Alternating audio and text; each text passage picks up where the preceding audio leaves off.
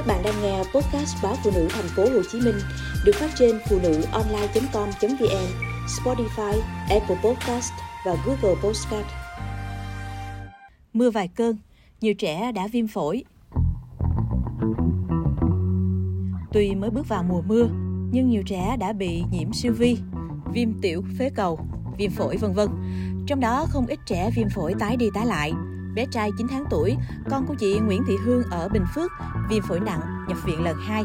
Vợ chồng chị đều làm công nhân trọ tại thành phố Hồ Chí Minh. Trong một lần về quê, vợ chồng chị chở con bằng xe máy thì gặp mưa. Chúng tôi đã vào quán nước chờ mưa tạnh. Tôi còn mặc thêm quần áo ấm, quấn khăn cho bé. Vậy mà về tới nhà, bé đã chảy nước mũi. Tôi mua thức cảm cho bé uống ngay, nhưng con cứ sổ mũi, khò khè gần một tuần. Sau đó thì ho, khó thở rồi ly bì. Chồng tôi quyết định thuê xe cho con đi bệnh viện Nhi đồng 2. Bác sĩ nói con bị viêm phổi nặng, phải thở máy. Chị Hương chia sẻ.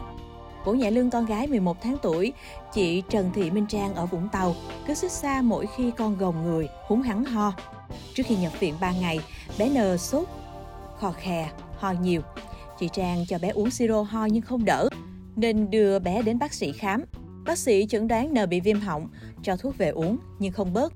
Thế vậy vợ chồng chị đưa bé đến bệnh viện Nhi đồng 1 và được cho nhập viện ngay vì bị viêm phổi.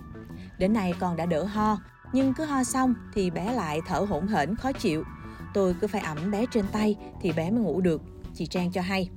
Bác sĩ chuyên khoa 2 Nguyễn Hoàng Phong, trưởng khoa hô hấp 1 bệnh viện Nhi đồng 2 cho biết, thông thường bệnh hô hấp rơi vào quý 3 và quý 4 của năm, khi mùa mưa bắt đầu, đặc biệt vào giai đoạn có những cơn mưa bất chợt.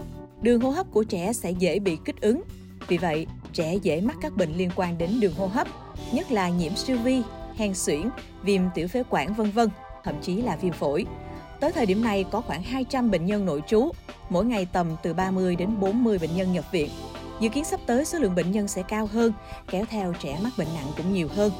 Bác sĩ Phong lưu ý, khi trẻ có dấu hiệu mắc bệnh lý đường hô hấp như sổ mũi, kho khe, ho, thở nhanh vân vân, cha mẹ nên đưa con đến cơ sở y tế để khám Tuyệt đối không tự ý mua thuốc, dùng thuốc còn dư ở kỳ khám trước hay cho trẻ sử dụng toa thuốc của trẻ khác. Bởi qua từng giai đoạn bệnh, sức khỏe của trẻ có những chuyển biến hoặc có thể mắc bệnh khác, phải được bác sĩ thăm khám và cho thuốc phù hợp. Theo tiến sĩ bác sĩ Trần Anh Tuấn, trưởng khoa hô hấp bệnh viện Nhi đồng 1, thì đa số trẻ bị bệnh hô hấp sẽ dễ dàng vượt qua nếu không có các yếu tố nguy cơ như dưới 3 tháng tuổi, mắc một số bệnh lý bẩm sinh, bệnh lý thần kinh cơ, suy giảm miễn dịch vân vân. Với bệnh về hô hấp thì biểu hiện thường gặp nhất là ho.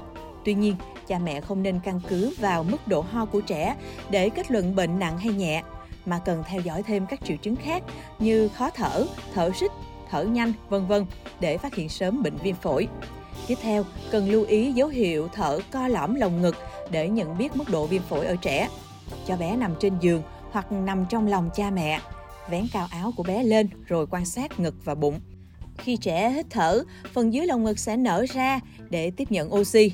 Trường hợp bị nặng, trẻ phải ráng thở, hóp lồng ngực vào khi hít thở. Đây là dấu hiệu cho thấy trẻ đã bị viêm phổi nặng, cần đưa đến bệnh viện ngay.